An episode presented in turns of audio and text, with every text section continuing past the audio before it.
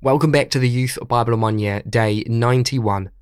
How many people do you follow on Instagram or TikTok, and why do you follow them?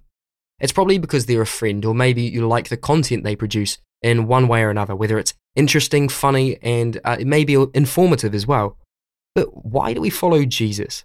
Is it for the same reasons? I mean, yes, he's a friend. He certainly says some interesting and informative things about life, and you can decide if he was a funny guy but there are a lot more reasons than these to follow Jesus. But then some questions come up. What, what does it take to follow him? Why should I keep following him? And what's the point? Let's find out today. Curious to know what all the fuss was about, Pippa and I eventually entered the world of Twitter and now Instagram. It's a world where you follow other people and are yourselves followed. Many celebrities have huge followings. People become avid spectators of their lives, relationships, and lifestyle, diets, and fashion choices. They want to know all about them, interact with them, and be like them. There's nothing inherently wrong with this. It's natural to want to follow those we admire. Following celebrities on social media can be fun and even enlightening. However, following people on Instagram or Twitter is one thing. Being a true follower of someone is quite another. It means fully devoting yourself to their cause, living by their example, and even doing what they tell you to do. Choose the right people to follow. It really does matter who you follow. Millions, for example, followed Hitler, Stalin, and Pol Pot. Still today, millions follow evil dictators, terrorists, and gang leaders. Some people are skeptical about tradition and institutions and do not know who to follow. The traditional models which often came from and were championed by our families, institutions, and political leaders, have to some extent broken down.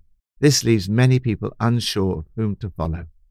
Jesus said many times, Follow me. Of all the people who've ever lived, Jesus has the largest number of followers. Over 2.4 billion people in the world today profess to follow Jesus. Jesus' followers are called disciples. They want to be with him to know him, to be like him, and to do everything that Jesus asked them to do. From Psalm 40 I waited patiently for the Lord. He turned to me and heard my cry. He lifted me out of the slimy pit, out of the mud and mire. He set my feet on a rock and gave me a firm place to stand. He put a new song in my mouth, a hymn of praise to our God. Many will see and fear the Lord and put their trust in him. Blessed is the one who trusts in the Lord. Many, Lord my God, are the wonders you have done, the things you have planned for us.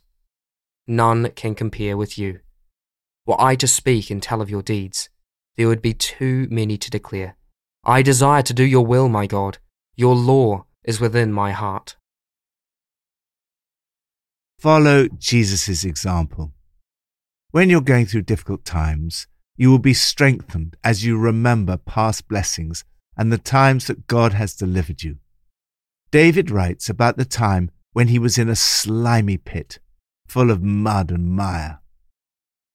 He may be describing some experience of sin, sickness, or the depth of depression. Corrie ten Boom said, There is no pit so deep that God's love is not deeper still. The pit of depression can be a terrible place. In these times, we remember all our failures and disappointments. We start to believe that nothing good could ever happen to us. We feel miserable and helpless. We start to think that we will never rise above our problems and fulfill God's call in our lives. In his helplessness, David says, I waited and waited and waited for God. At last he looked. Finally he listened. He lifted me out of the ditch, pulled me from deep mud. After God lifted him out of the slimy pit, David recounts, He stood me on a solid rock to make sure I wouldn't slip. God put a new song of worship in David's mouth, and his witness led many others to put their trust in the Lord. David describes the great blessing of ignoring what the world worships and following the Lord. Blessed are those who make the Lord their trust. The things you plan for us, no one can recount to you. Were I to speak and tell of them, they would be too many to declare. David writes, You've given me the capacity to hear and obey. The secret of his success was praying and obeying. David offers himself to follow God's will in its entirety. He says, Here I am. I have come. It is written about me in the scroll. I desire to do your will, O oh my God. Your law is within my heart. This too was Jesus' secret of success. According to the writer of Hebrews, these verses found perfect fulfillment in Jesus. He tells us that Jesus himself quoted verses 6 to 8 in this psalm. Jesus prayed and he obeyed. He said, I have come to do your will, O God. The writer of Hebrews continues, and by that will we have been made holy through the sacrifice of the body of Jesus Christ once for all. Follow Jesus' example and offer yourself to do God's will. David says that those who make the Lord their trust will be blessed. You will see all kinds of wonders and things you planned for us no one can recount. They are too many to declare. Lord, thank you for the times when you have lifted me out of the slimy pit, out of the mud and mire, set my feet on a rock, given me a firm place to stand, put a new song in my mouth, and enabled me to testify so that others put their trust in the Lord. Help me today to pray and to obey. New Testament from Luke 8 and 9. Now, when Jesus returned, a crowd welcomed him, for they were all expecting him. Then a man named Jairus, a synagogue leader, came and fell at Jesus' feet, pleading with him to come to his house because his only daughter, a girl of about twelve, was dying. As Jesus was on his way, the crowds almost crushed him. And a woman was there who had been subject to bleeding for twelve years, but no one could heal her. She came up behind him and touched the edge of his cloak, and immediately her bleeding stopped. Who touched me? Jesus asked. When they all denied it, Peter said, Master, the people are crowding and pressing against you. But Jesus said, Someone touched me. I know that power has gone out from me. Then the woman, seeing that she could not go unnoticed, came trembling and fell at his feet. In the presence of all the people, she told why she had touched him and how she had been instantly healed. Then he said to her, Daughter, your faith has healed you. Go in peace. While Jesus was still speaking, Someone came from the house of Jairus, the synagogue leader. Your daughter is dead, he said. Don't bother the teacher any more. Hearing this, Jesus said to Jairus, Don't be afraid, just believe, and she will be healed. When Jesus had called the twelve together, he gave them power and authority to drive out all demons and to cure diseases. And he sent them out to proclaim the kingdom of God and to heal those who were ill.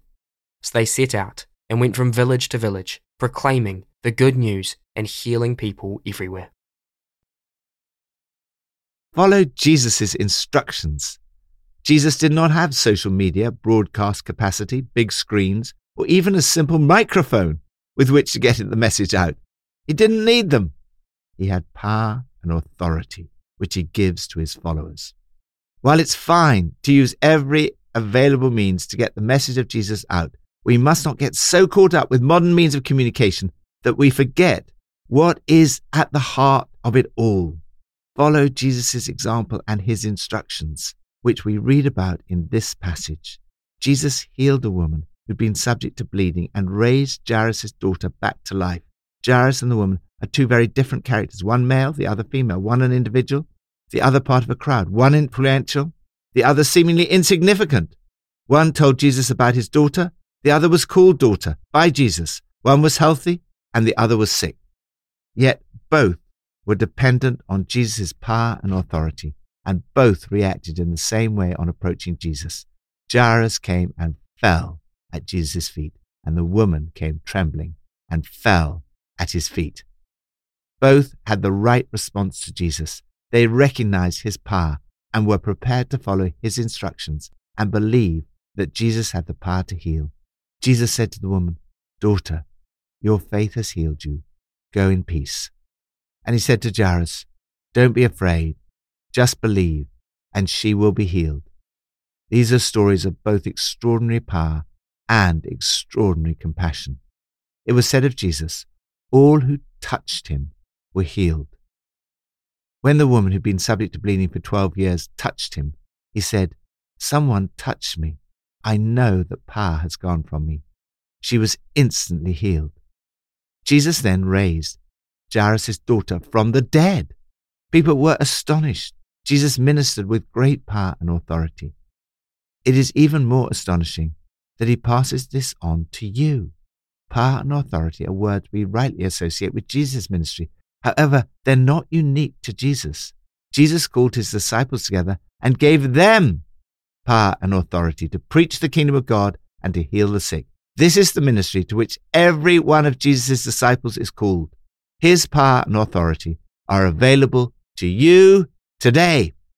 Lord, help me to follow your instructions, to preach the kingdom of God and to heal the sick. Help me to follow your example closely and to learn to minister with power and authority. Old Testament from Numbers 31 and 32. Because they have not followed me wholeheartedly. Not one of those who were twenty years old or more when they came up out of Egypt will see the land I promised on oath to Abraham, Isaac, and Jacob. Not one, except Caleb, son of Jephunneh the Kenizzite, and Joshua, son of Nun, for they followed the Lord wholeheartedly. Follow Jesus wholeheartedly. God's power and authority are given to those who follow the Lord wholeheartedly. Caleb and Joshua are picked out as the exceptions from the Israelites because only the two of them followed the Lord wholeheartedly. This is what God's people are called to do. Moses warned the people not to turn away from following him. He warned them not to sin against the law. You may be sure that your sin will find you out. The constant challenge of the scriptures is to follow the Lord with all our hearts and not to dabble with sin. Reading this through the lens of the New Testament, to follow the Lord is to follow Jesus. Jesus is Lord. It's a central claim of the New Testament. We see in these passages how much is available to those who follow Jesus wholeheartedly, put their faith and trust in Him, and offer themselves to do His will. This is what you are called to. As you do this, Jesus sends you out into the world with power and authority to proclaim the gospel and heal the sick. Lord, I want to be like Caleb and Joshua and follow you wholeheartedly. Today, I want to follow your example and offer myself to do your will. Help me to minister with power and authority to proclaim the gospel and heal the sick. Pippa adds Luke 9, verse 2 says, Jesus sent them out to preach the kingdom of God. He told them, Take nothing for the journey no staff, no bag, no bread, no money, no tunic. We are totally incapable of travelling lightly anywhere, even if it's only for one night. Not only does Nicky take loads of books, but he also wants to take his workout hand weights too. Let's pray. Lord, thank you that I can follow you. Thank you that you are my God and my King. Help me to follow your commands and your ways every day of my life. Lead me by your Spirit. In Jesus' name, amen.